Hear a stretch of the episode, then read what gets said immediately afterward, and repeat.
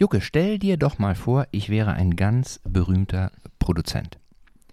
Und ich habe vor, einen riesen Blockbuster zu produzieren, wo äh, der Erfolg schon vorprogrammiert ist. Und ähm, im Grunde muss ich nur noch die Besetzung aussuchen. Und dann bin ich auf dich gestoßen und ich will dich unbedingt für meine Produktion haben.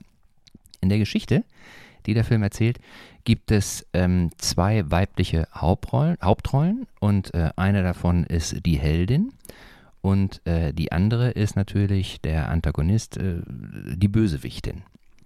Und du darfst dir aussuchen, welche Rolle du spielen möchtest. Welche würdest du dir aussuchen? Ich würde sehr wahrscheinlich die Anti-Heldin auswählen. Mhm. Könnte ich, also wäre jetzt zumindest mein erster Impuls. Ähm, einfach weil es wahrscheinlich ein bisschen weiter von mir entfernt ist. Also ich, ich müsste eine größere Verwandlung durchmachen, um diese Rolle zu spielen. Und ähm, das finde ich immer das Herausfordernde und das Spannende daran ähm, zu spielen. Mhm.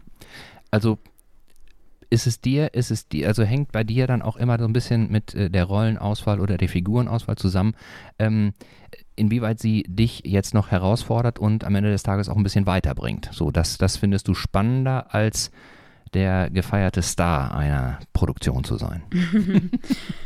ja, also könnte man, glaube ich, schon so sagen. Also ich glaube, es ist auch herausfordernd, eben genau die Rollen zu spielen, die ganz nah an einem dran sind, mhm. weil man sich da, glaube ich, noch mehr mit sich selbst auseinandersetzen muss. Mhm. Also weil man ja ganz, wenn man ganz nah an sich dran ist, dann, dann muss man das ja automatisch, weil man sich ja viel mit der Rolle auseinandersetzt. Mhm. Ähm, aber für einen großen, fetten Blockbuster, da würde ich sagen, auf jeden Fall Anti-Held, Anti-Heldin. Ähm, dann habe ich danach vielleicht auch nicht so, also den Tumult um mich herum, aber okay, war ja. trotzdem dabei. Also ja, ja. das stelle ich mir auch cool vor. Und ähm, äh, wie, wie ist das denn wohl? Also äh, wird man nicht dann auch schnell, wenn man äh, eine Rolle mal besetzt hat, in so eine Schublade gesteckt? Ist, ist das nicht auch immer so ein bisschen die Gefahr, äh, wenn man einmal die doofe Böse gespielt hat, dass man dann möglicherweise auch in Zukunft äh, so immer nur für die doofen Bösen in Frage kommt? Ja, glaub, ich glaube schon, aber ich glaube auch, dass sich das aktuell ein bisschen ändert. Also dass auch ähm, Schauspieler, die oft den einen Typ gespielt haben, auch die Chance bekommen, äh, andere Rollen zu spielen. Zum Beispiel ein Schauspieler, der immer witzige Rollen gespielt hat, mhm. dass der jetzt auch in ernste Rollen schlüpfen kann. Und äh, ich glaube, da, ja, da wird die Schauspiel- und Film- und Theaterwelt immer ein bisschen offener. Mhm. Ja, schön, dass die offener wird und äh, vor allen Dingen auch schön, dass wir heute die Chance bekommen haben, äh, mit dir äh, zu sprechen und einen, Podcast zu machen. Und dann können wir mal rausfinden, ob ähm, du tatsächlich auch aus äh, Sicht äh, des Produzenten, der ich jetzt ja gerade mal äh, war für kurze Zeit, für die Anti-Heldin-Rolle besser geeignet bist als für die Heldin-Rolle. Super. Wollen wir loslegen? Auf jeden Fall. Schön. Ikerne Cast.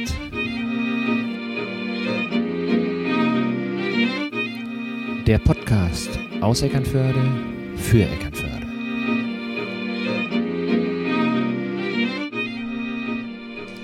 Ja, hallo liebe Leute und herzlich willkommen zu einer weiteren Ausgabe vom Ikernecast live und direkt aus Eckernförde. Schön, dass ihr alle wieder mit dabei seid und uns zuhört.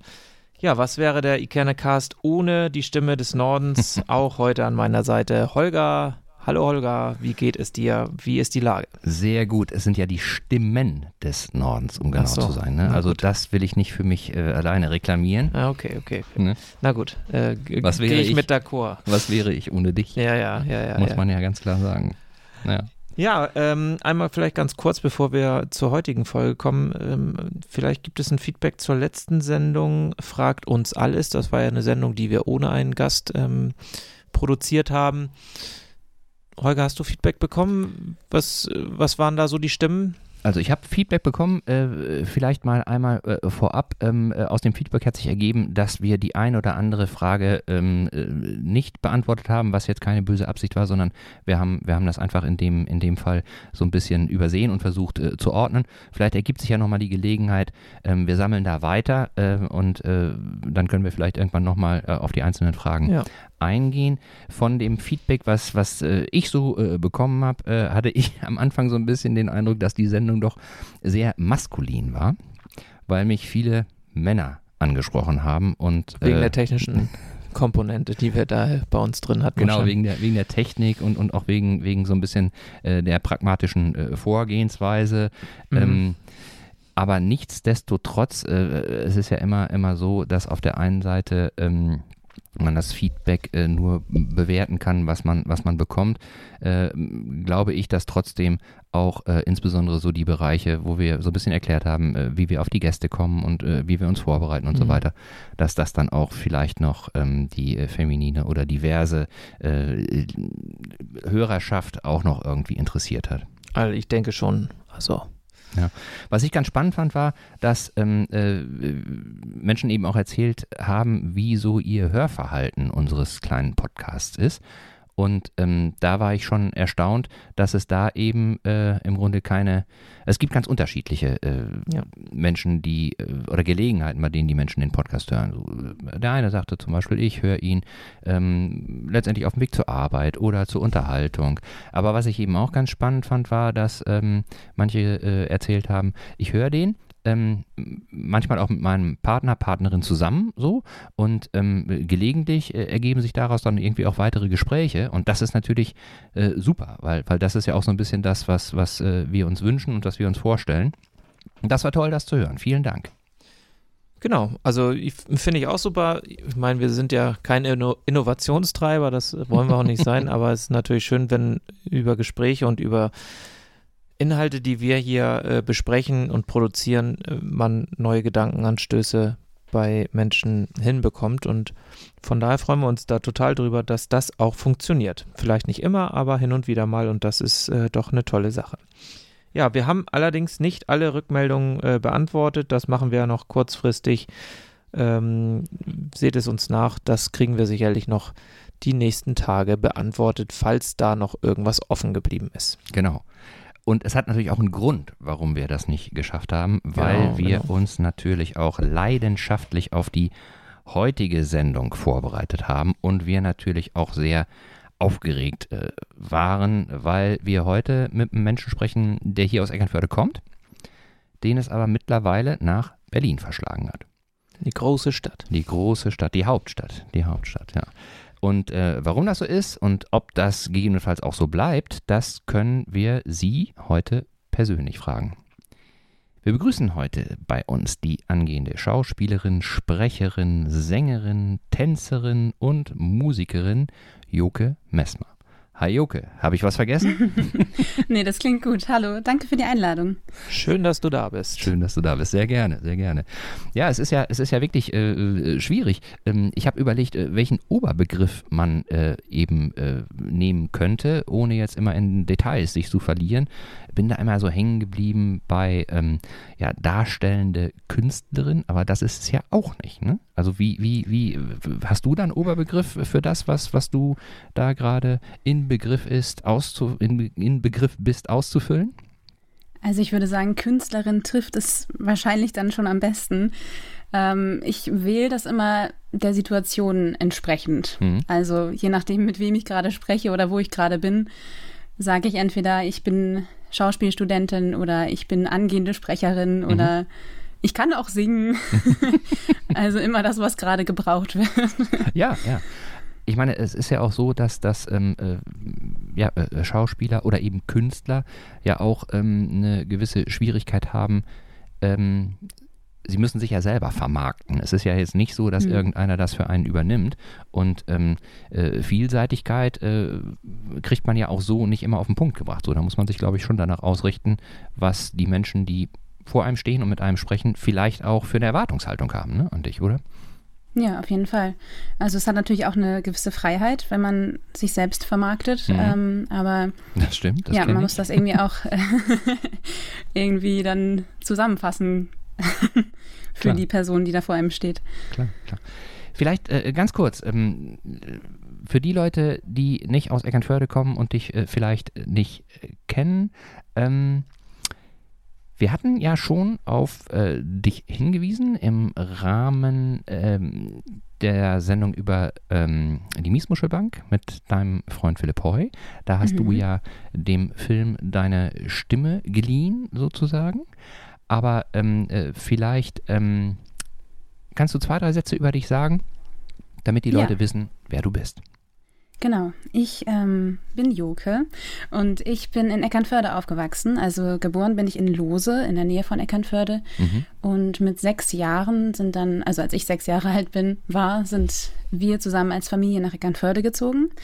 Äh, ich und meine Geschwister waren alle au- im Waldorf-Kindergarten und dann anschließend auf der Waldorf-Schule in Eckernförde.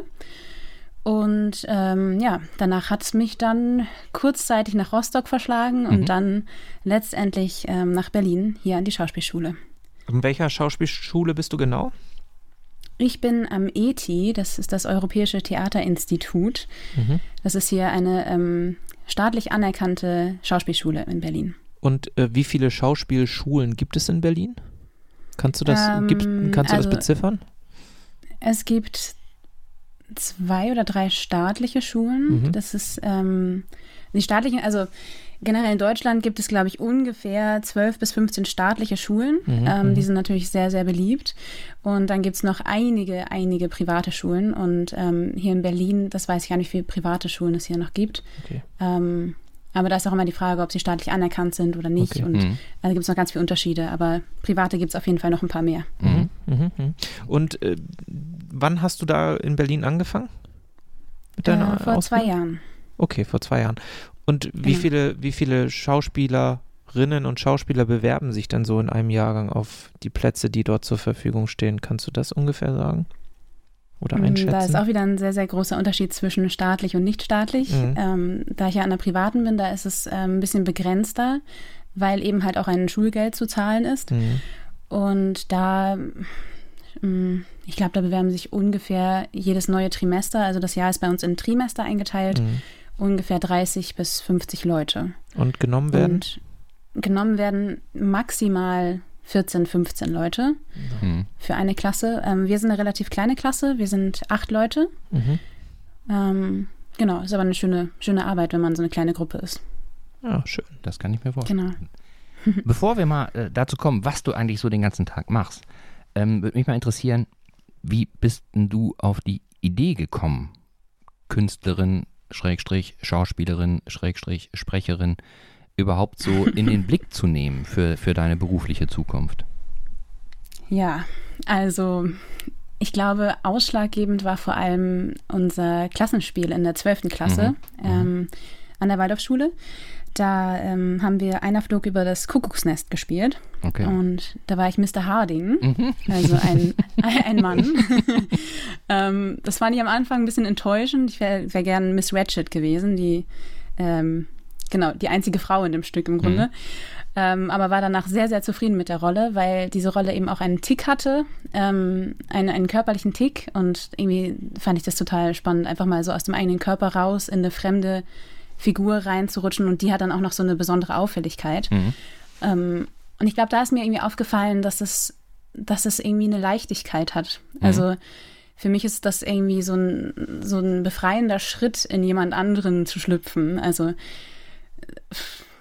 man ist nicht mehr man selbst und dadurch hat man irgendwie auch mehr Freiheiten. Mhm. Also man ist natürlich gebunden an das Stück und an die Figur, aber irgendwie, irgendwie hat es was ganz, ja, was, was ganz Befreiendes für mich. Und ich glaube, das, das war irgendwie so der Hauptgrund, dass es mir nicht schwer gefallen ist, sondern dass es irgendwie sich direkt richtig angefühlt hat. Mhm. Und Das ist, ich Ja. glaube, das ist auch tatsächlich, wenn man die Möglichkeit hat, mal aus seinem eigenen Ich herauszugehen und mal einfach böse zu sein, was man vielleicht sonst Mhm. nicht ist, oder mal Dinge zu sagen, die man sonst nicht sagt, oder mal etwas, ähm, ja, einfach, einfach eine andere Art Mensch ist. Äh, das ist Ja. irgendwie schon ein Bedürfnis ist von vielen Menschen und das kann man im Theater und im Schauspiel total ausleben. Ne? Also du bist ja nicht immer an eine Rolle gebunden, du bist ja nicht immer Mann oder äh, Mhm. Frau oder gut oder böse oder lieb oder äh, vielleicht nicht lieb. Also man kann sich das da ja, also man bekommt ja unterschiedliche Rollen und ich glaube, das ist das Spannende daran, dass du dann immer die Möglichkeit hast, auch eine andere Rolle auszuprobieren und das Gefühl zu bekommen, wie es ist, ein Bösewicht zu sein oder eben auch nicht oder lieb Ja. oder nett oder was auch immer. Total genau, das spannend. finde ich auch. Und dass man das natürlich dann aber auch danach wieder ablegen kann. Also dass man klar. weiß, dass es nicht das eigene. blöd, wenn's nicht. Ja.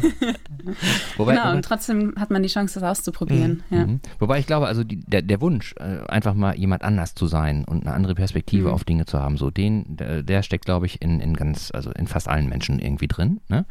Ähm, Mhm. Aber äh, der zweite Schritt ist ja, dass ähm, man das eben auch so hinkriegt, dass andere Menschen, die einem zugucken, ähm, das auch nachvollziehen können. Dass man eben Mhm. auch authentisch in eine andere äh, Rolle schlüpft. So. Und äh, wie Ja. war das denn? Also äh, auf der einen Seite ist es ja so, das Klassenspiel zu machen. Hast du denn da auch ähm, äh, Rückmeldungen bekommen, irgendwie, äh, dass Menschen dich bestärkt haben? Mensch, bleib da mal dran, guck da mal genau hin, vielleicht ist das was für dich? Ja, tatsächlich. Also ich glaube, das war auch sehr ausschlaggebend. Also ich denke auch, dass jeder Mensch irgendwie auch ein bisschen davon abhängig ist, ähm, wie, wie man, also wie etwas, was man tut, bei anderen ankommt. Mhm. Und ich habe äh, sehr viel positives Feedback bekommen und das hat mich einfach nochmal mehr bestärkt, auch, also hat mein Gefühl auch bestärkt, dass es irgendwie was sein könnte. Mhm. Mhm. Und inwieweit, inwieweit würdest du sagen, hat, ähm, äh, also wir kennen uns ja auch äh, privat, schicke ich jetzt einfach mal so vorweg und äh, wir kennen uns deswegen, weil du die erste Geigenlehrerin meiner Tochter warst. So. Genau. Und ähm, inwieweit äh, hat, hat äh, es für dich denn dann ähm, das Klassenspiel erleichtert, dass du, dass du über die Jahre hinweg durch äh, deine, äh, dein musisches Talent, äh, wo ja auch dann Auftritte und so äh, stattgefunden haben, so ein bisschen auch vielleicht ähm, eine niedrigere Hemmschwelle hattest, ähm, so eine Schauspielrolle anzunehmen. War das irgendwie für dich, für dich dann leichter oder musstest du, musstest du da nochmal neu drüber nachdenken oder ein neues Gefühl zu entwickeln? Ähm, eben dich da fallen zu lassen und dich hineinzubegeben in so eine Rolle. Mm, Nee, das ist mir, also das ist mir immer relativ leicht gefallen. Mhm. Also ich, ich kann auch gar nicht beschreiben, wie ich das dann genau mache, sondern das ist, ist dann einfach immer passiert. Und das ist erst jetzt durch die Schauspielschule ein bisschen komplizierter geworden, weil man das Ganze aufdröselt und hinterfragt und wie Mhm. geht das eigentlich und dass es eben genau auch abrufbar ist und dass man auch weiß, wie man tickt und wie man ähm, in Figuren schlüpft und so weiter. Also im Grunde habe ich jetzt an der Schauspielschule so ein bisschen ähm, merke ich so ein bisschen, was ich alles gar nicht weiß Mhm. über mich und, und wie, wie ich in Anführungsstrichen arbeite. Mhm. Das ist auch sehr spannend. Mhm. Ich habe eine Frage, die mir gerade im Kopf rumschwirrt. Ähm, Schauspiel ist ja jetzt gerade durch Corona ähm, in den Theatern und Kabarets und überall äh, relativ verdrängt worden, sage ich mal, dadurch, dass man eben nicht aufführen konnte. Habt ihr das in irgendeiner Art und Weise im Studium gemerkt? Weil ich glaube ja, dass das Studium an sich auch davon lebt, dass man gemeinsam auf der Bühne steht und dass man Dinge dann lernt und, und vielleicht auch vor Leuten ähm, ja Dinge ausprobiert. Wie, wie war denn das im Studium eigentlich? Konntet ihr so ganz normal die Dinge machen, die ihr vorhattet oder die, die das, die der Trimesterplan vorgesehen hat? Oder war das auch sehr eingeschränkt bei euch? Das war leider auch sehr eingeschränkt. Also wir haben auch ein Trimester zum Beispiel komplett ähm, eine Hörbuchproduktion Produktion gemacht. Mhm. Ähm, also wir haben auch von zu Hause aus gearbeitet, saßen viel vom Laptop, Mhm. ähm, anders als in den Trimestern davor. Ähm, Im Grunde war ja war so die richtige Schauspielarbeit ähm, aus ein paar Monate wirklich gar nicht so möglich, Ja. weil die Schule auch erstmal schauen musste, wie gehen wir damit um und ähm, dann haben wir irgendwann angefangen, wieder mit Masken zu spielen. Mhm, Ähm, Da sch- stellt man auch irgendwie schnell fest, dass das auch nicht so das Grüne Ja, vom Ei ist. das Gelbe. ja. Das Grüne. Den Spruch kenne ich nämlich auch von meinem alten Fußballtrainer. Jungs, ihr habt heute nicht das Grüne vom Ei gespielt. Blo bloß nicht den Sand in den Kopf stecken. Ja, genau. Herrlich. Genau. Ja, klar, verständlich. Genau. Ja. Und nach und nach, also jetzt, jetzt geht es langsam wieder. Und jetzt ist es auch ein bisschen so, dass wir halt einfach auch als eine Einheit fungieren und ähm, wir auch immer in, in Absprache miteinander stehen, was okay ist, wie nah wir uns kommen können und so weiter. Und da bin ich ganz froh, dass das langsam wieder ein bisschen Normalität annimmt. Ja. Genau. Hat euch also so ein bisschen zurückgeworfen, auch in eurem äh, Studientrimestern Ja, sozusagen, ne, dass ihr da jetzt ein Ja. bisschen hinten dran seid, sage ich mal, und vielleicht nochmal ein Trimester hinten dranhängen müsst oder wie auch immer. Genau, das Ja. müsste man dann mal schauen. Also es hat uns natürlich auch ähm, andere Möglichkeiten aufgezeigt, wie man auch noch arbeiten kann. Mhm. Klar. Ähm, aber nach ein paar Trimestern denkt man sich dann auch, oh. jetzt will man dann doch wieder auf der Bühne stehen. Ne? Genau. Ja. Ja, zumal, was man ja auch so mitbekommen hat, äh, während, während äh, dieser äh, doch düsteren Zeit, dass viele, viele Künstler dann auch, die was gemacht haben, was, was äh, äh, das ermöglicht hat, angefangen haben zu streamen, ne? Dass die dann irgendwie mhm. zu Hause gesessen haben, Musik gemacht haben oder ja. Das ist natürlich dann auch nur, nur äh, bedingt möglich. Aber ähm, was, man, was man immer mal so hört, ist, dass Streaming natürlich irgendwie etwas war, wo die Leute dann gesagt haben, irgendwas kann ich machen. Aber dieser, dieser Kontakt äh, dann eben mit Menschen und vor Menschen, so, ähm, genau. das äh, ist, glaube ich, dann durch fast nichts zu ersetzen, oder? Wie? Nee, überhaupt nicht. Sehen? Also da fehlt auch einfach dann ähm, dieser Weg über das Publikum. Also wenn man auf der Bühne steht und mit dem Partner spielt, mhm geht es auch ganz, ganz viel darum, also als, als Bande übers Publikum zu spielen. Also, mhm, mhm, und wenn man das jetzt vor der Kamera macht, wir haben in einem Trimester auch unser Szenenstudium dann aufgenommen, damit Leute das online schauen konnten. Mhm. Ähm, und das ist einfach was ganz anderes. Also man bleibt so für sich, man, man lernt nicht ähm, zu senden unbedingt. Mhm. Also, und man hat natürlich auch keine Reaktion aus dem Publikum. Mhm. Das ist natürlich im Theater auch ganz anders. Beeinflusst ja. das denn? Weil, weil äh, ich nehme jetzt mal eine andere Rolle ein. Also was ich manchmal so, so mhm. gelesen habe von irgendwelchen äh, ähm, Menschen, die auf der Bühne was machen. So, ne? Äh, klar äh, ist äh, die Motivation, sie machen es, weil sie es einfach lieben und weil sie einfach auch da ähm, ja, so eine gewisse, äh, wie soll ich sagen, ja, Bock auf, auf, auf ähm, Vorführen haben. Ne? Eine gewisse Eitelkeit. Und so gehört ja auch immer dazu, so, das ist das eine. Aber auf der anderen Seite sagen eben, äh, habe ich mal gelesen von, von Menschen, die eben schon lange dabei sind, dass sie eben auch wissen, die Menschen, die kommen, die bezahlen Geld für den Eintritt. So, ne? Und es ist die Pflicht eines jeden Menschen, der da vorne was vorführt, den an dem Abend einfach einen schönen Abend zu bereiten. Und es darf eigentlich keinen Unterschied geben ähm, zwischen äh, äh, Dienstag und Mittwochsabendsvorstellung, sondern äh, klar, man gibt immer das Beste, aber man muss eben auch so professionell sein, dass man es eben auch abrufen kann, unabhängig davon, wie man sich an dem Tag fühlt und so weiter und so fort. Ne? So. Mhm. Ähm, und äh, inwieweit spielt das denn dann eine Rolle, wo du sagtest, dass man eben Bande spielt, so ein bisschen mit dem Publikum? Ähm, meinst du, dass das äh, kann auch äh, in Anführungsstrichen die schauspielerische Leistung äh, beeinträchtigen von einem Tag auf den anderen, wenn da, ähm, sagen wir mal, an dem einen Abend äh, ein äh, italienisches Publikum vor einem sitzt und am nächsten Tag ein norddeutsches?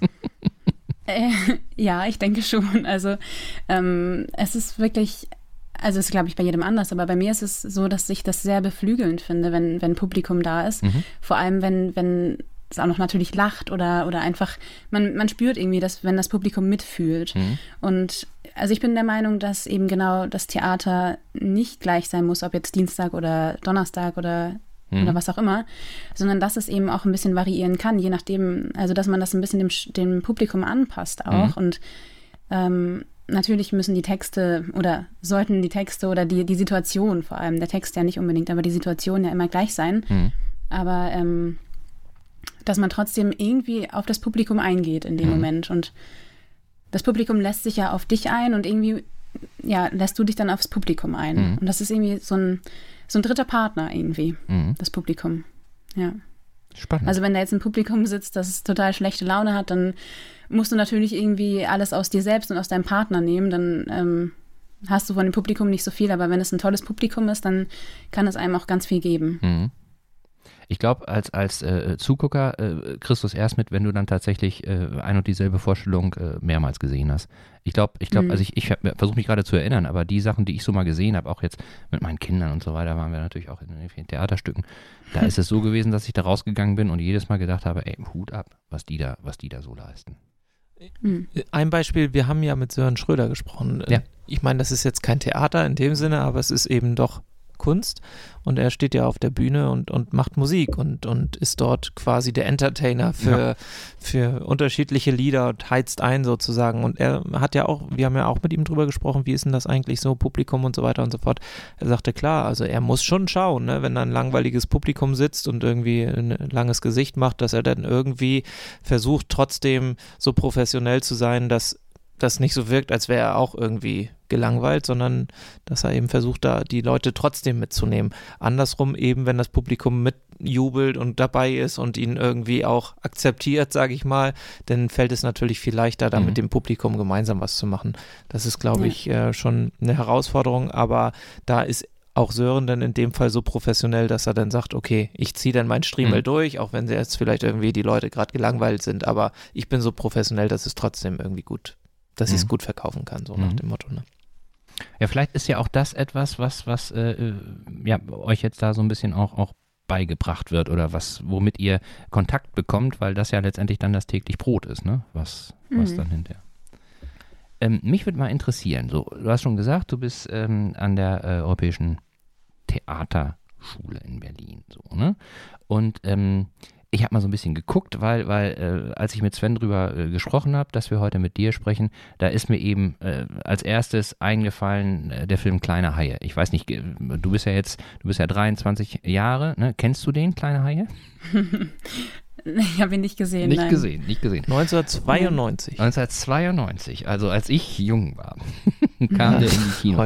Ist ein, ist ein, ist ein äh, deutscher Film, der damals auch tatsächlich noch mit äh, ganz äh, unbekannten äh, Schauspielern äh, gedreht wurde.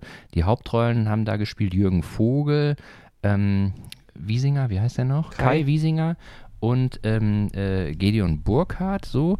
Ähm, Jürgen Vogel, der mittlerweile ein total etablierter ähm, Schauspieler und unter mhm. anderem Armin Rohde war auch dabei, den kennt man ja auch noch. Und die Geschichte des Films ist, ist schnell erklärt. Ähm, drei Jungs treffen sich, fahren ähm, äh, mit einem Anhalter äh, gemeinsam los, äh, um sich bei einer Schauspielschule vorzustellen. Zwei von den dreien hatten tatsächlich das Ziel, sich einer Schauspielschule vorzustellen. Der dritte ist äh, durch einen unglücklichen Zufall einfach nur dazugekommen, so und dann ist es so ein bisschen so ein, so ein Road-Movie und dann stellen sie sich vor und dann wird so ein bisschen ähm, dargestellt, wie denn zum Beispiel so eine Aufnahmeprüfung ist. Das und ist da würde mich mal interessieren, Du musstest ja auch eine Aufnahmeprüfung machen, ne? Mhm. Wie ist die denn abgelaufen? Also, wir waren bei der Aufnahmeprüfung an dem Tag, die wird immer auf mehrere Tage verteilt. Mhm. Äh, also, ich war nur an einem Tag da, aber andere waren an einem anderen Tag da. Und ich war da, glaube ich, mit zehn, zwölf anderen Leuten an dem Tag. Mhm. Und als erstes waren da zwei Schülerinnen aus äh, einer Klasse, mhm. aus einer höheren Klasse, und die haben uns ein bisschen aufgewärmt. Also ein bisschen Stimme, ein bisschen Körper, einfach, dass wir ein bisschen ankommen in dem mhm. Raum auch. Das ist vor allem auch beim Theater immer ganz wichtig, dass man den Raum wahrnimmt und da haben die uns ein bisschen rangeführt. Und genau, dass wir einfach da ein bisschen ankommen. Mhm. Und dann wurden wir einzeln reingerufen und haben dann einen Monolog vorgetragen. Mhm. Also, vor einer Jury oder vor einem Auswahlgremium oder wie viele Leute waren da? Genau, ich glaube, das waren drei Leute. Einmal mhm. ein Sprechdozent, einmal ein Schauspieldozent und oder Dozentin und äh, Schulleit, die Schulleitung, mhm. die war auch noch da. Mhm. Genau, dann wurde der Monolog vorgetragen. Äh, ich hatte einen klassischen und einen modernen vorbereitet mhm. und ein Lied. Mhm. Und dann wurde erst der eine Monolog vorgetragen, dann das eine Lied und dann noch der zweite Monolog. Und beim zweiten Monolog ähm, gab es dann noch Aufgaben dazu. Also es ist, glaube ich, auch sehr individuell, aber bei mir gab es dann eine Aufgabe, äh, ich habe zum Beispiel die Adelma aus Turandot gespielt mhm. und äh, die regt sich ziemlich auf in dem Monolog. Mhm. Ähm, ich habe aber mich in dem Moment nicht, äh, als die Rolle nicht sehr aufgeregt. Also ich, ich ich war noch sehr unerfahren mhm. und äh, war auf der Bühne und stand im Grunde sehr viel rum. Und dann haben sie zu mir gesagt, ja, nimm doch mal den Besen da in die Hand und äh, mach das jetzt nochmal, aber feg währenddessen hier den Raum. Mhm. Und irgendwie durch diese Handlung kam dann irgendwie die Situation viel besser zustande, also die, um die es eigentlich ging in dem Monolog. Mhm. Und da haben sie so ein bisschen versucht, erstens, wie ich auf so einen neuen Einfluss ähm, wie, wie ich damit umgehe mhm. und also ob ich das annehmen kann, ob ich damit arbeiten kann mhm. ähm, mhm. und was ich dann daraus mache. Genau, und dann hat das geklappt. Mhm. Ken, kennst du den Monolog? Oh Gott, kennst du deinen Monolog noch? Ähm, ich müsste ihn einmal wieder sehen und dann wäre er aber, glaube ich, wieder da. Also du kannst also. ihn jetzt nicht aus der Hosentasche zaubern? Mhm. Nee. Nee. Den nicht. Wel welches, welches Lied hast du denn gesungen? Kannst du dich da noch dran erinnern? Ja, das hieß Andere Hände. Mhm. Ähm, und das war eine Vertonung von einem Brief, mhm. der ähm, mit einem Baby in eine Babyklappe gelegt wurde. Okay. Und das Lied habe ich vorgesungen. Wie ist das denn? Also ähm, in, in Vorbereitung der Aufnahmeprüfung, kriegt man denn da äh, so, so, ein bisschen irgendwie Hinweise, was die da von einem, von einem hören wollen? Oder ist man da völlig frei? Kann man da auch, so wie bei Loriot, äh, Zicke, Zacke, Hühnerkacke irgendwie vortragen? Mm, doch, da, da wird man sehr allein gelassen, könnte man fast okay. so sagen. Also es ist nur vorgegeben, dass es ein klassischer und ein äh, moderner Monolog sein soll. Mhm. Die Grenze liegt, glaube ich, so bei 1900. Mhm. Ähm, und halt ein Lied, aber ansonsten gibt es da keine konkreten Vorgaben. Mhm, mhm, das, da ist man ganz frei. Und von der Länge her ist es dann auch begrenzt, dass sie sagen, so ähm, maximal drei Minuten oder? Nee, gar nicht. Es okay. ist gar nicht begrenzt. Mhm. Aber es, ich würde es jetzt, wenn ich jetzt nochmal vorsprechen gehen würde, nicht zu lang machen. Mhm. Außer man ist sich ganz, ganz sicher, dass man äh, die Leute extrem in den Bann zieht. Mhm. Okay. Ansonsten bin ich immer für kurz und knapp und ja. Eindruck Kann machen und dann wieder Fehler gehen. Hm. genau. So, und dann, dann, dann hören die sich alle ähm, äh, Bewerber des Tages, hört sich dann äh, das Auswahlgremium an. Und wann kriegst du, hast du dann eine Rückmeldung gekriegt, ob das geklappt hat oder nicht? Ja, ich habe ähm, direkt an dem Tag Bescheid bekommen. Ach, also das ist ja gut. Genau, man wartet dann, bis alle fertig sind und dann ähm, kriegt man direkt Bescheid. Okay. Weil das stelle ich ja. mir auch furchtbar vor, wenn du dann, wenn du dann mhm. irgendwie äh, noch tagelang möglicherweise, oder wenn dann so, so, so, so ein Spruch kommt, ja, wenn wir, äh, wir melden uns bei Ihnen. Ne? Also ja. wenn sie genommen werden, dann kriegen sie Bescheid und dann wartest du und wartest. Das und ist wie beim Bachelor, da kommst du am Ende hin und dann kriegst du eine Rose oder nicht. Genau, genau. ja, oder bei der Wobei man da, glaube ich, auch, da muss man, glaube ich, auch sagen, dass das an jeder Schule anders ist. Ja, also okay. Ich finde es eigentlich ganz schön. Also du gehst da hin, du machst das, was du dir vorgenommen hast und dann möchtest du ja auch irgendwie eine Rückmeldung haben. Dann möchtest ja. du ja nicht nach Hause fahren und dann machst du dir noch ewig Gedanken und weißt nicht, um, ja, genau. ja. grübelst, kannst nicht schlafen ja. und bist völlig aufgeregt. So finde ich das eigentlich ganz schön, dass man direkt ein Feedback bekommt und sagt, pass mal auf, bist dabei oder bist nicht dabei. Finde ich eigentlich eine super Lösung. So super, dann bist du da genommen worden. Ne? So, dann kriegst du Bescheid, äh, dann und dann äh, können sie kommen so, und können hier loslegen. Ne? Ähm, Abschluss ist ja, hatten wir ja eingangs kurz drüber gesprochen, ähm, staatlich anerkannte Schauspielerin. Ne? Das kommt ja am genau. Ende des Tages dabei raus. So. Und ähm, das bedeutet ja dann, dass im Rahmen der Ausbildung ihr unterschiedliche Fächer, unterschiedliche ähm, Bereiche sozusagen erlernt, erprobt, einübt und auch entwickelt. Ne? Und mhm. ich habe mal so ein bisschen, so ein bisschen geguckt, was, wie dein Stundenplan so aussieht. Nach dem, was, was, was ich so einsehen konnte. Und da würde ich dich gerne mal fragen, was macht ihr denn da? Sprecherziehung. Ja. Was macht ihr denn in Sprecherziehung? ähm, also das erste Ausbildungsjahr war das bei uns Körper und Stimme verbunden. Also okay. da ging es vor allem um den Klang der Stimme im Körper. Ähm, wie trägt die Stimme? Wie bringst du es nach außen? Mhm. Wie, wie sendest du? Ähm, und wo sitzt die Stimme im Körper? Also am besten immer im Zentrum angebunden, dass du auch Leute erreichen kannst. Mhm. Dass es nicht irgendwie oben im Hals ist, weil das wird auf die Dauer auch einfach anstrengend und tut weh. Mhm. Ähm, und jetzt ab dem zweiten Jahr ging es auch vor allem um Phonetik. Also, mhm. dass wir zum Beispiel nicht König sagen, sondern König. Okay. Ähm, und solche Sachen, also einfach wie korrektes Deutsch ausgesprochen wird. Ja.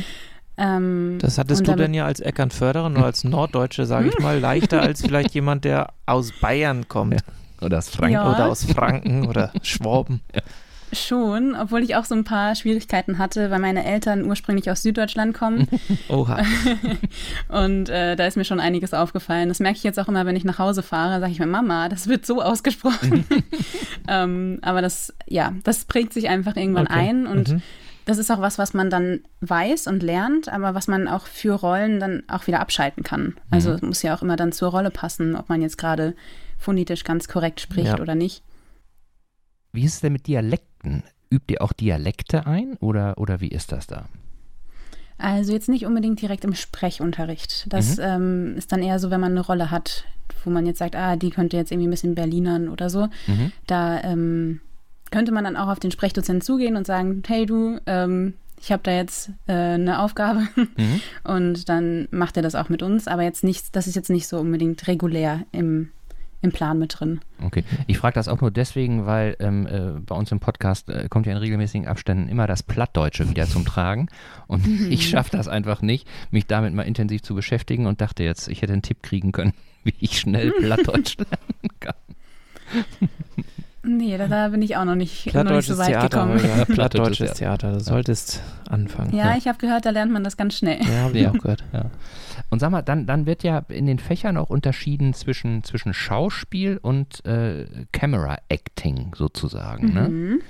Ähm, wie unterscheidet sich das denn voneinander? Das ist sehr spannend, weil wir das haben wir jetzt erst seit diesem Trimester tatsächlich, okay. Kamera Acting. Ähm, und es geht ein bisschen, glaube ich, vor allem um die Größe, also wie groß du spielst. Mhm. Ähm, und beim Kameraacting ist es vor allem auch deine Mimik. Also du und mh, mm, dass man viel, viel mehr sieht. Also du kannst auf der Bühne, glaube ich, viel mehr schummeln. Ja. Also weil du große Gesten machen kannst und oh nein und ja, ja. ähm, und von der Kamera ist es schwieriger. Also da musst du wirklich mehr im Moment sein. Also das wirklich sein. Unser, unser Dozent sagt immer, nicht zeigen, sondern wirklich sein. Ja. Und mhm. ähm, natürlich ist es schwierig, wenn man irgendwie etwa eine Situation noch nie gemacht hat oder so, aber ähm, ja, dass man sich das irgendwie so aneignet, dass man in dem Moment ja, im Grunde in der Situation ist, auch wenn einem bewusst ist, dass man nicht in dieser Situation ist. Das ist schwer zu erklären. Ja, ja. Ähm, es gibt natürlich auch verschiedene Herangehensweisen beim Schauspiel. Es gibt ja auch Method Acting zum Beispiel. Mhm. Wobei es da natürlich auch wieder Unterkategorien gibt. Ähm, und da muss man, glaube ich, einfach herausfinden, was so das Beste für einen selbst ist. Also man kann sich natürlich jetzt an, an Situationen in seinem Leben erinnern, aber sollte zum Beispiel nicht unbedingt meiner Meinung nach und auch der Meinung unserer Dozenten nach nicht unbedingt irgendwelche Traumata anpieksen oder so. Ja. Weil das einfach, ähm, weil man dann nicht weiß, was passiert. Ja. Also dann kann niemand dafür irgendwie Verantwortung übernehmen oder ja, ist natürlich für dich selbst dann auch nicht schön. Mhm. Ähm, aber du kannst natürlich dir trotzdem irgendwie das herleiten aus Situationen oder ja, nur halt so ganz, ganz schwierige Themen lieber umgehen. Okay. So ist das zumindest an unserer Schule. Ähm, aber zum Camera Acting zurück. Ja. Also genau, das ist ähm, vor allem dieses, dass man, dass man der Kamera nichts vormachen kann. Mhm. Ich glaube, das, das ist es. Weil man sieht irgendwie alles. Ja. Hm. Ja, das ist natürlich, überleg mal, Olga, du sitzt im Theater und bist irgendwie ganz, ganz weit hinten, letzte Reihe. Da kannst du viel an Mimik und Gesichtsausdruck nicht erkennen. Ne? Du hörst die Stimme und vielleicht irgendwie das Arm bewegen, aber mhm. mehr auch nicht, weil du so weit weg bist, es sei denn, du hast irgendwie ein ähm, Fernglas. Mhm. Aber im, im, Fernsehen vor der Kamera, wenn du da eine nahe Szene hast oder so, dann ist, glaube ich, da wird er musst du einfach darauf achten, ne, dass du auch richtig den Gesichtsausdruck machst und mhm. glaube ich schon ein bisschen was anderes dann. Das stimmt, wobei, wobei ich bin eigentlich eher einer, der so ein bisschen auch übers Hören kommt, so, ne? Also ich kann mir äh, Stimmlagen, Stimmen besser merken als Gesichter, so. Mhm. Und ich finde, dass, dass man eben schon auch merkt, ob jemand da irgendwie vielleicht ein bisschen brüchige Stimme hat oder ein bisschen auch jetzt auf der Theaterbühne oder vielleicht so ein bisschen verunsichert ist. Aber ähm, ihr habt natürlich recht, also im, im, im, Film, wenn das unterstützt wird noch äh, von äh, dem, was man optisch wahrnimmt, so ähm, hat man natürlich noch eine Komponente mehr, die letztendlich stimmig sein muss ja. zu dem Gesamtbild und nicht nur die Stimme. Das stimmt, das stimmt. Aber ich habe nochmal eben, du sagtest eben mit, mit, mit äh, ähm, diesem Method Acting, also ich, ich, bin da, ich bin ja totaler Laie, ne? aber ähm, äh, diese ganzen äh, berühmten Schauspieler, die es dann so gibt, Robert De Niro und so weiter, die quatschen ja dann immer davon, dass sie äh, dieses Method Acting an dieser New Yorker Schauspielschule gemacht haben. Und wenn sie dann erzählen, dass sie sich, was weiß ich, 20 Kilo angefressen haben oder 20 Kilo irgendwie hm. weggehungert haben für irgendwie äh, so eine Rolle, ähm, da ist jetzt, da ist jetzt äh, euer Ansatz eher so, dass das nicht unbedingt sein muss, um die Rolle gut spielen zu können. Habe ich das richtig verstanden oder bin ich genau. da? Genau, hm? ja. Also das ist nicht so. Da ist auch wirklich jede Schule wieder anders, aber hm. unsere Schule setzt da nicht unbedingt drauf. Hm. Genau. Weil das, weil das nicht authentisch ist oder, oder was ist da so die, die, der Grund dafür? Mm, also weil es ähm, auch schwer wiederholbar ist. Also mhm. ich glaube, im Camera Acting kann man das vielleicht noch besser anwenden, weil man das nicht keine Ahnung, nicht monatelang drei Tage die Woche abends im Theater spielen muss Ja. ähm, und jedes Mal wieder ähm, die Erinnerung hochholen muss von früher damals, Mhm. äh, was mir da Schlimmes passiert ist, ähm, sondern man hat das an einem Tag, an einem Drehtag und dann kann man das auch abhaken. Mhm. Ähm, ich glaube, wenn man das einfach ja, jeden Tag wieder hochholen muss, dann ist es auch nicht gesund ähm, Mhm. für den Schauspieler ähm, und eben halt auch nicht unbedingt wieder so reproduzierbar. Mhm. Ja, das stimmt. Genau. Habe ich mir noch nie Gedanken drüber gemacht, dass das, dass das ja auch letztendlich darum geht, ähm, ja, entweder begrenzt äh, irgendwo eine Emotion ähm, zu haben, um die darstellen zu können, oder äh, wenn man das eben jeden Tag machen muss, dann. Psychologischer Mhm. Aspekt, der sicherlich nicht zu Ja. vernachlässigen ja, ist. das, ne? das kann nicht gesund sein. es kommt auch man sicherlich immer auf die Person drauf an. Ne? Also Mhm. bin ich da irgendwie Ja, das stabil genug, so dass ich das für mich problemlos ablegen kann, oder bin ich so labil und sensibel, dass mich das vielleicht irgendwann krank macht. Ne? Also Mhm. da, aber es ist ja gut, dass die Schauspielschule da so ein bisschen für sensibilisiert und das- Mhm. das vielleicht nicht so extrem umsetzt Mhm. oder anders umsetzt als, als vielleicht äh, ja, Schauspieler wie Ja. Robert De Niro oder Ja, ja. wer auch immer. Ja, das ist auch wirklich ähm, in allen unseren Unterrichten so, dass wir immer in diesen Workspace reingehen und am Ende des Unterrichts aber auch wieder rausgehen, ganz Mhm. bewusst. Also, dass wir die, die Probleme einer Figur oder das, was wir auf der Bühne machen und erleben, niemals mit von der Bühne runternehmen. Mhm. Also, dass das immer ein ganz klarer Cut ist danach und wir das auch wirklich ablegen. Mhm. Mhm. Dann hätte ich noch mal eine Frage zu einem meiner Lieblingsthemen Musik, Gesang und Musik. Wie spiegelt sich das denn in der Ausbildung wieder? Ähm, zum einen haben wir Musiktheorie, also wir lernen gerade Tonsätze zu schreiben, Mhm. ähm, was zum Beispiel auch ganz praktisch ist, wenn man später am Theater arbeitet und der Regisseur möchte, dass man jetzt zum Beispiel in irgendeiner Szene ja, ein Chorstück singt oder so, Ja. dann kannst du dich melden und sagen, hey, Ich das kann kann das. ich übrigens. genau. Also umso mehr Skills man hat, desto besser eigentlich fürs Theater. Und ähm, genau, das haben wir. Und wir haben Chorgesang. Genau, und dann haben wir noch äh, Einzelgesangsunterricht. Und ähm, da bereiten wir im Grunde, also können wir uns auch selbst überlegen, welche Lieder wir singen wollen Okay. und haben dann nach der Hälfte der Ausbildung einmal eine Zwischenprüfung. Da präsentieren wir ein Lied. Mhm. Und da geht es vor allem auch darum, dass man eben nicht nur da steht und das Lied singt, sondern ähm, das, was man da singt, auch mit Schauspiel verbindet. Also, dass man als Figur das, das Lied singt. Okay, aber das ist jetzt nicht so, wie das ja, wie das ja viele Menschen machen, die zu ihrem Lied dann sich auch gleichzeitig einen Tanz ausdenken, der dann irgendwie steht ein Pferd auf dem Nee. Flur oder irgendwie sowas, sondern, sondern dass man das so, so rüberbringt, dass man eben, äh, ja, ja, wie, wie heißt das noch so neudeutsch, Sven, dass man das Lied spürt oder wie, wie sagt man da? Keine Ahnung. Ja, das klingt doch ganz schön. ja, ja, vielleicht ist es das, ja. Und wie ist es mit Ja. Instrumenten? Ähm, haben wir so explizit nicht als Unterricht. Mhm. Ähm, allerdings, ähm, also so ein bisschen Klavier machen wir, während wir auch Chor, ähm, Chor, Chorgesang üben, Okay. weil wir uns da auch selbst einsingen sollen. Also wir lernen so ein paar Übungen auf dem Klavier ähm, und auch durch die Tonsatzarbeit, die wir machen, ist es schon von Vorteil, wenn man auch so ein paar Tonleitern spielen kann, Okay. ein paar Akkorde.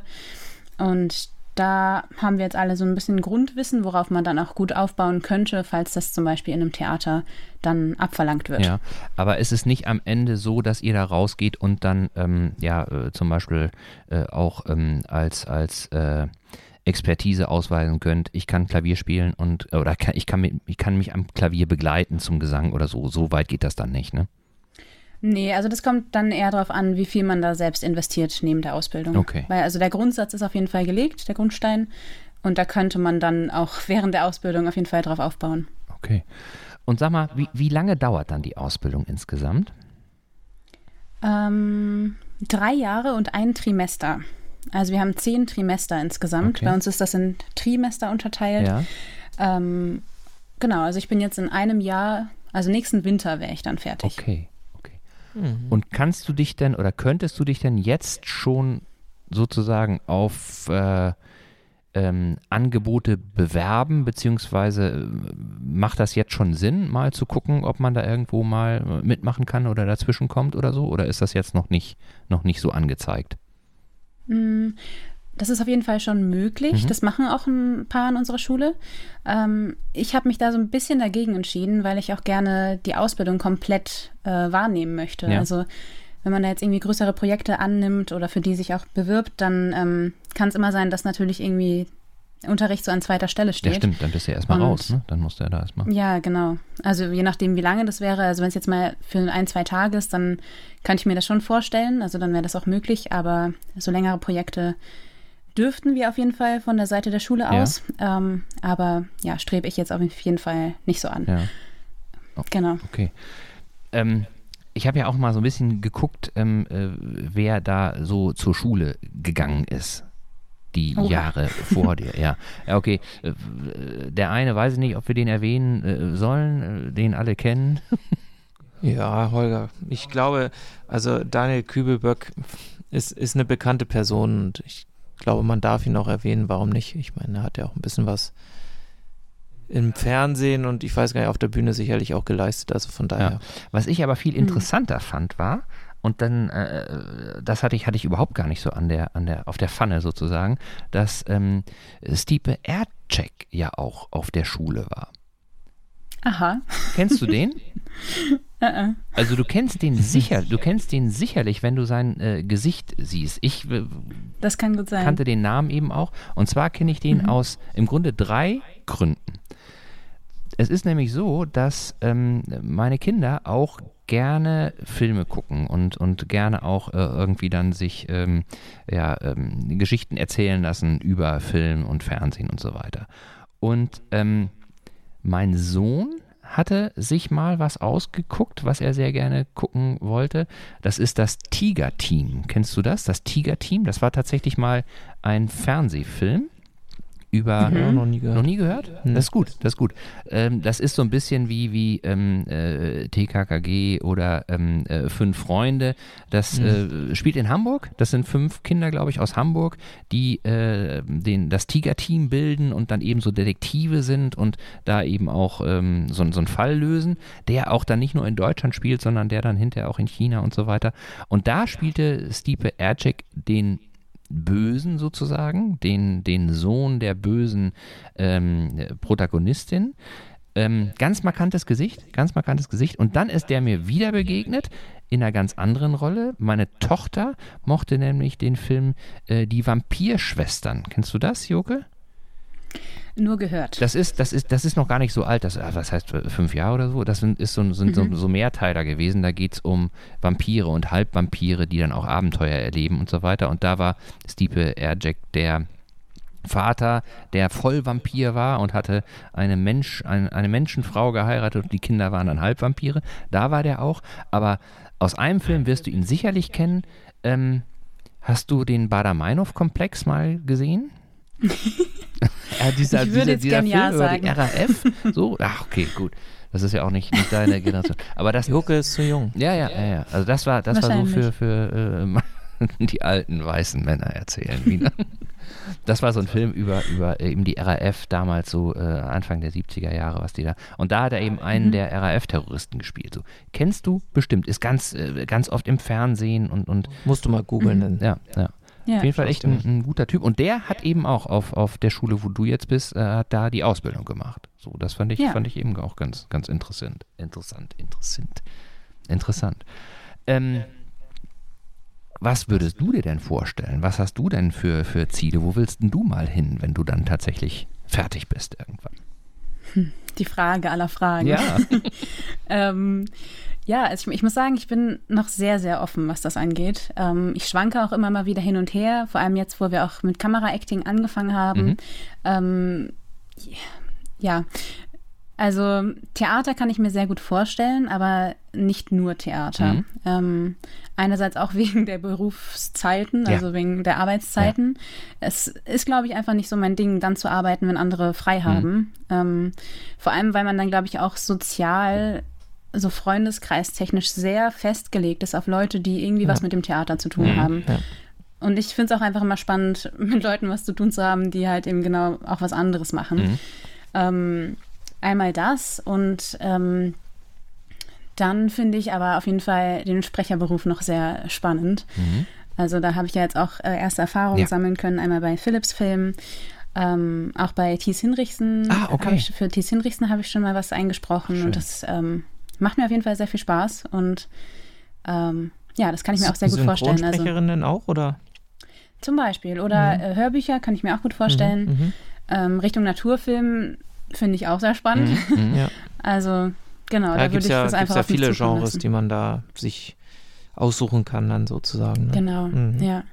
Also da wäre dann im Grunde das Ziel, in eine Sprecheragentur zu kommen. Also dass man dann über die Sprecheragentur weitervermittelt wird und da ergeben sich dann bestimmt auch ganz, ganz viele verschiedene Dinge. Also nicht nur ein, ein Bereich. Mhm. Das ist ja, wenn du jetzt so als Schauspielerin auf den Markt geschmissen wirst, sag ich mal, nach deinem bestandenen Studium, es ist ja schon irgendwie auch so eine Art Haifischbecken, in dem man sich da befindet. Man muss sich da schon richtig durchsetzen, um dann auch an gewisse Jobs ranzukommen. Oder gibt es da auch die Möglichkeit, irgendwo fest angestellt zu werden?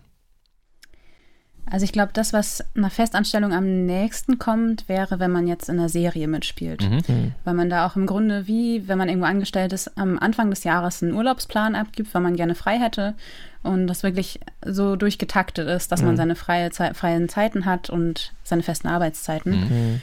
Ähm, ansonsten ist es natürlich sehr kommt sehr darauf an, welche Projekte du machst und wie du, ich glaube auch sehr auf Selbstmanagement, also wie du planst, wann du welche Projekte machst. Mhm. Wenn natürlich es klappt überhaupt mit Projekten. Also. Genau, ja, eben. Also das ist ja auch immer noch die, die große Frage dann, ne? Also wo, wo ja. etabliert man sich dann und wo, wo wird man vielleicht mhm. auch gerne gesehen, in Anführungsstrichen, ne? Wo mhm. will man gebucht werden? Oder kann ja sein, dass sie sagen, Mensch, Joke ist super toll, die würden wir gerne als Sprecherin buchen und immer wieder und immer wieder. Und mhm. Schauspiel und Theater kommt vielleicht nicht so häufig vor, ne? Dann ist das so eine Richtung, in die man sich dann bewegt, ne? Das glaube ich ja ergibt sich, glaube ich, am Anfang, wenn man dann richtig loslegt nach dem Studium. Mhm. Ja, denke ich auch. Aber ich glaube, dieses, dieses, dieses Sprecherthema, so, das äh, kann, glaube ich, wirklich spannend sein. Also zum einen ist es ja so, ähm, äh, es gibt ja, es gibt ja jetzt bei drei, drei, Fragezeichen, die machen das jetzt, ich weiß nicht, seit 50 Jahren, 40 Jahren oder so. Ne, mhm. Ne, so. Mhm. Und ähm, äh, da äh, könnte man sich das gar nicht vorstellen mit anderen Stimmen als die. Wird mir zumindest ja. Mit denen habe ich übrigens schon mal gesprochen, tatsächlich ja. live. Okay, okay. Ein Schauspiel, cool. ein, äh, ein, Hörspiel eingesprochen. Okay. okay. Bei einer Premiere einer neuen Folge auf Gut Hasselburg. Okay. Da durfte man sich melden, wer denn Lust hat, äh, so, so, eine Kurzfolge mit zu produzieren. Ja.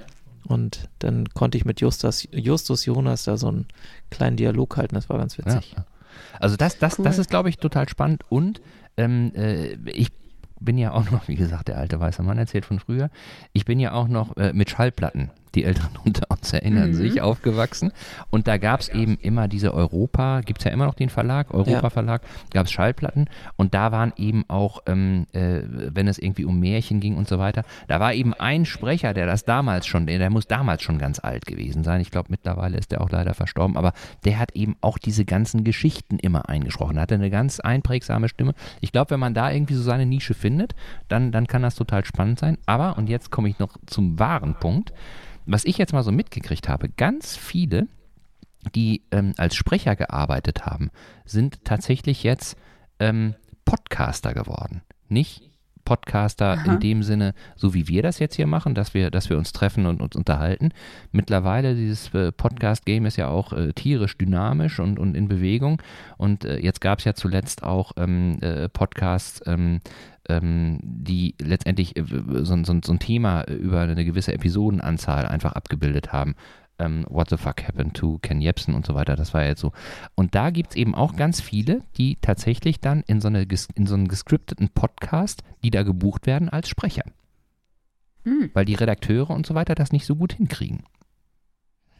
Wahnsinn. Finde ich, find ich ist auch eben eine Also Geschichte. ich glaube, dass diese, diese ganze Digitalisierung treibt auch diese, diese ja, Sprechergeschichten noch weiter voran. Also da gibt es sicherlich unterschiedlichste Möglichkeiten, wo man da heute überall tätig mhm. werden kann. Ob das nun so ein gescripteter Podcast ja. ist oder ob das Werbung ist oder ob das YouTube ist. Also vielleicht gibt es ja auch irgendwann einen reinen Pool nur für YouTube-Sprecher, ja. die dann irgendwelche YouTube-Geschichten vertonen. Keine Ahnung. Also ich glaube, ja.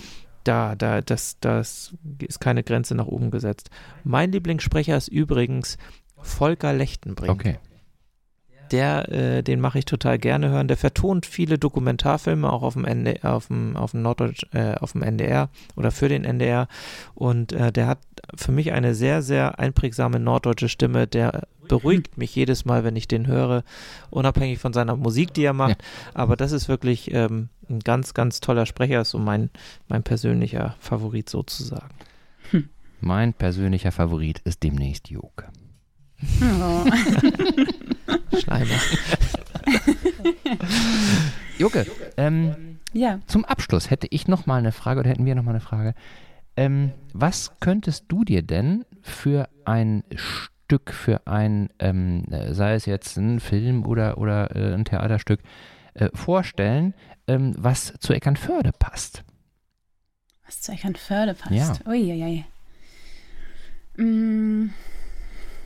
Also eins liegt ja auf der Hand, ne? also äh, Naturdokus können ja hier in Eckernförde immer gut gedreht werden. Das funktioniert. das auf jeden Fall. Also ich könnte mir auch gut ein Stück vorstellen, wo die, ähm, die Stadt langsam immer jünger wird. Mhm. Also ich habe das Gefühl, Eckernförde wird irgendwie immer jünger. Also auch was, also vor allem was, was die Leute betrifft, meine ich. Mhm. Ähm, dass es irgendwie so eine, so eine Revolution von Jugendlichen gibt, die sich sagen, wir möchten diese Stadt äh, ähm, zu unserer machen mhm. und ja, irgendwie jugendlich gestalten. Also das Finde ich, find ich ein ganz spannendes Thema, dieser gesellschaftliche Wandel. Oftmals mhm. wird ja gesagt, Eckernförde wird immer älter. Du sagst jetzt genau das Gegenteil, bist selbst ja noch jung, mhm. sage ich mal, und hast vielleicht auch einen anderen Blick auf die Dinge. Finde ich ein total spannendes Thema. Und ich glaube, du hast auch ein also zu einem gewissen Teil ist, hat Joge da auch recht. Also ich finde, es sind schon mehr jüngere Menschen wieder in Eckernförde. Vielleicht also siehst du das anders, Holger. Nee, sehe ich, sehe ich, sehe ich auch so. Aber sag du mal eben, Joko, was du sagen wolltest. Ich habe meinen Gedanken noch nicht ganz zu Ende gedacht, den ich gerade loswerden wollte. Also ich glaube, mein Gedanke kommt vielleicht auch daher, dass ich zum Beispiel sehr gern wieder zurück nach Eckernförde möchte mhm. irgendwann. Also, mhm. aber das irgendwann ist natürlich dann die Frage, ob das, hm. wann das dann sein wird. Ähm, ist natürlich muss man schauen, was sich ergibt, vor allem wenn man jetzt in Richtung Schauspiel und Sprechen mhm. und alles geht. Ähm, aber ich habe schon irgendwie das Bedürfnis, irgendwie zurück nach Eckernförde zu kommen und vielleicht rührt daher der Gedanke. Mhm. mhm. Also damit stehst du ja auch nicht alleine. Das, das ist, geht ja ganz vielen äh, so und im Grunde alle, mit denen wir jetzt ja auch im Podcast gesprochen haben, ja. äh, sind sich sicher, dass die Verbindung zu Eckernförde nie abbrechen wird. Ne? Äh, ob das alles dazu führen wird, dass äh, man dann äh, wieder hier seinen Lebensmittelpunkt hat, ähm, das hängt von vielen anderen Faktoren ab. Ähm, mhm. Aber ähm, den Gedanken, den ich eben hatte, ich glaube, dass dich dein Eindruck auch nicht täuscht, weil im Moment haben wir ja auch so eine Phase, wo alles so ein Stück weit im Umbruch ist. Ne? Also ähm, der nächste Umbruch äh, äh, oder wo es zumindest, wo Umbruch ein Thema ist und Neuanfang ein Thema ist, steht uns ja jetzt unmittelbar bevor, ne? mit, der, mit der Wahl und so weiter, wo sich ja auch mhm. viele Dinge, viele Dinge so ein bisschen richtungsweisend zumindest äh, äh, entscheiden. Ähm, und äh, genauso äh, habe ich auch den Eindruck, dass eben äh, so, eine, so eine Stadt wie Eckernförde irgendwie auch vor dem, vor dem Umbruch steht, weil ähm, äh, einfach auch ähm, ja, die, die Menschen, die hier äh, lange Zeit so ähm, tonangebend waren, wie Dinge laufen sollen, so, äh, die haben jetzt eben auch ein, ein gewisses Alter. Und ähm, ich glaube, dass eben äh, nicht jetzt die nächst jüngere Generation danach wächst, sondern dass es ganz viele Leute gibt, die tatsächlich so, so jung sind wie, wie du und viele andere und die einfach auch das Engagement und, und äh, den Wurf mitbringen, da auch Verantwortung zu übernehmen. So, ne? Und äh, das, das ist, glaube ich, äh, tatsächlich so, dass jetzt quasi, ob der, ob der wirklich anstehenden äh, Schwierigkeiten, äh, die äh, sich uns allen da irgendwie stellen, dass da einfach so eine Generation übersprungen wird, was die, was die Löser dieser Schwierigkeiten angeht. Oder wie siehst du mhm. das, Sven? Ja, also wie gesagt, wir hatten ja auch mit Stefan Bockmann schon mal drüber gesprochen. Äh, Eckernförde muss sich in gewissen Teilen einfach auch ein bisschen verjüngen. Das ist, das ist ganz klar, weil viele Leute auch aufgrund der Corona-Pandemie nach Eckernförde gekommen sind. Viele junge Familien, die es hier einfach toll und nett finden.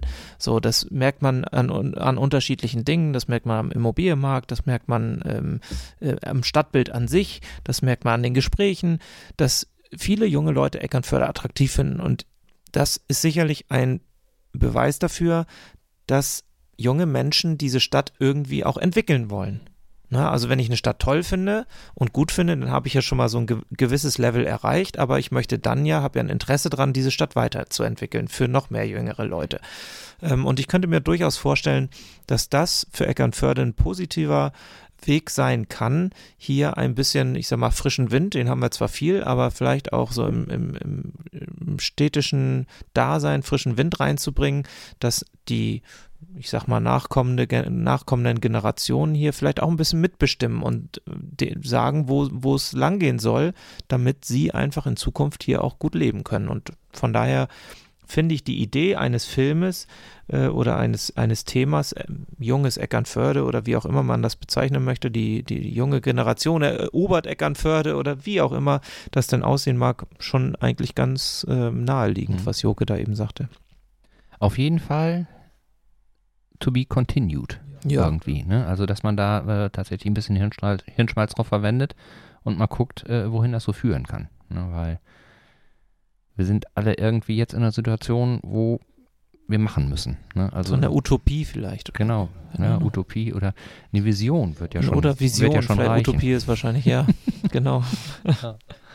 Ja, super. Also da, äh, Jucke, wenn du da irgendwie, macht ihr eigentlich auch sowas wie Drehbuch schreiben oder so? Nee, ne? Sowas habt ihr nicht. Ne? Mm, wir haben, also wir haben Theatergeschichte als Fach und da ähm, beschäftigen wir uns auch mit, mit Adaptionen zum Beispiel. Ah, okay.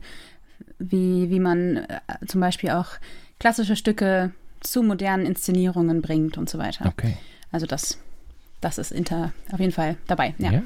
Aber ihr seid ja ein wahnsinnig kreativer äh, Haufen, sage ich mal, dadurch, dass ihr so viele unterschiedliche Dinge macht, ähm, von Singen über äh, ja, Schauspiel, klassische Schauspiel. Ihr macht ja sogar noch Akrobatik, glaube ich, Bühnenkampf, äh, Ballett, äh, Stimmtraining, Sprecherziehung. Also so kreativ, das ist ja da liegt es ja nahe, dass man da irgendwann mal vielleicht einen Gedanken darauf verschwendet, so einen tollen Film über Eckernförde zu produzieren. Ja, auf jeden Fall.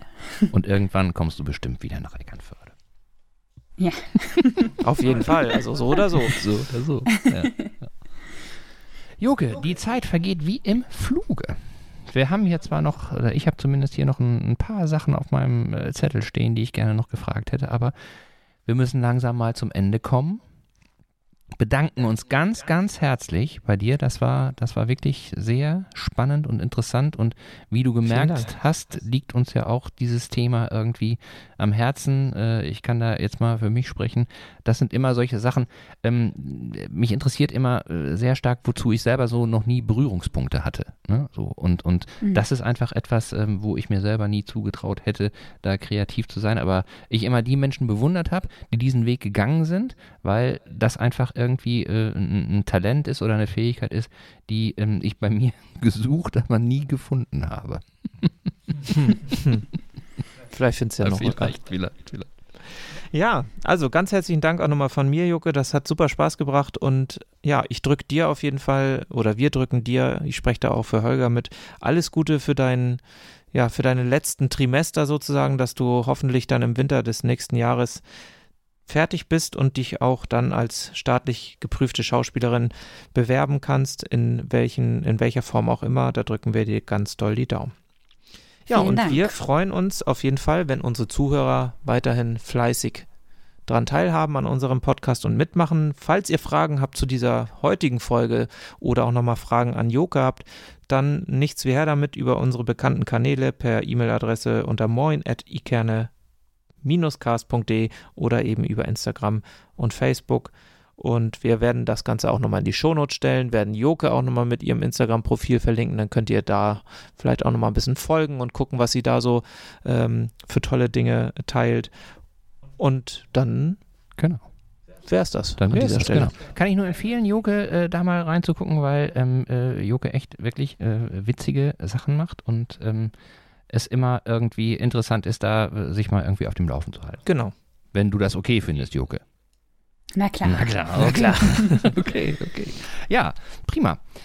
Ähm, dann bleibt mir nur zum Abschluss noch einmal kurz zu sagen, wir freuen uns natürlich, äh, wenn ihr euren Freunden, euren Nachbarn, Arbeitskollegen und so weiter von dem Podcast erzählt und äh, vielleicht irgendwie äh, denen sagt, Mensch, hört doch mal rein. Freuen wir uns über, über jeden neuen Hörer, weil es auch für uns bedeutet, äh, es ist immer wieder neuer Input. Ne? Und wir können immer wieder gucken, äh, in welche Richtung auch wir uns äh, mit unserem kleinen äh, Podcast entwickeln. Ähm, fühlt euch da frei. Ja? Genau. So, Holger, ich muss los. Ich habe jetzt Sprecherziehung bei Joke und äh, dementsprechend sage ich jetzt mal Tschüss. Alles klar. tschüss, macht's gut, bleibt stabil. Tschüss, tschüss. Tschüss.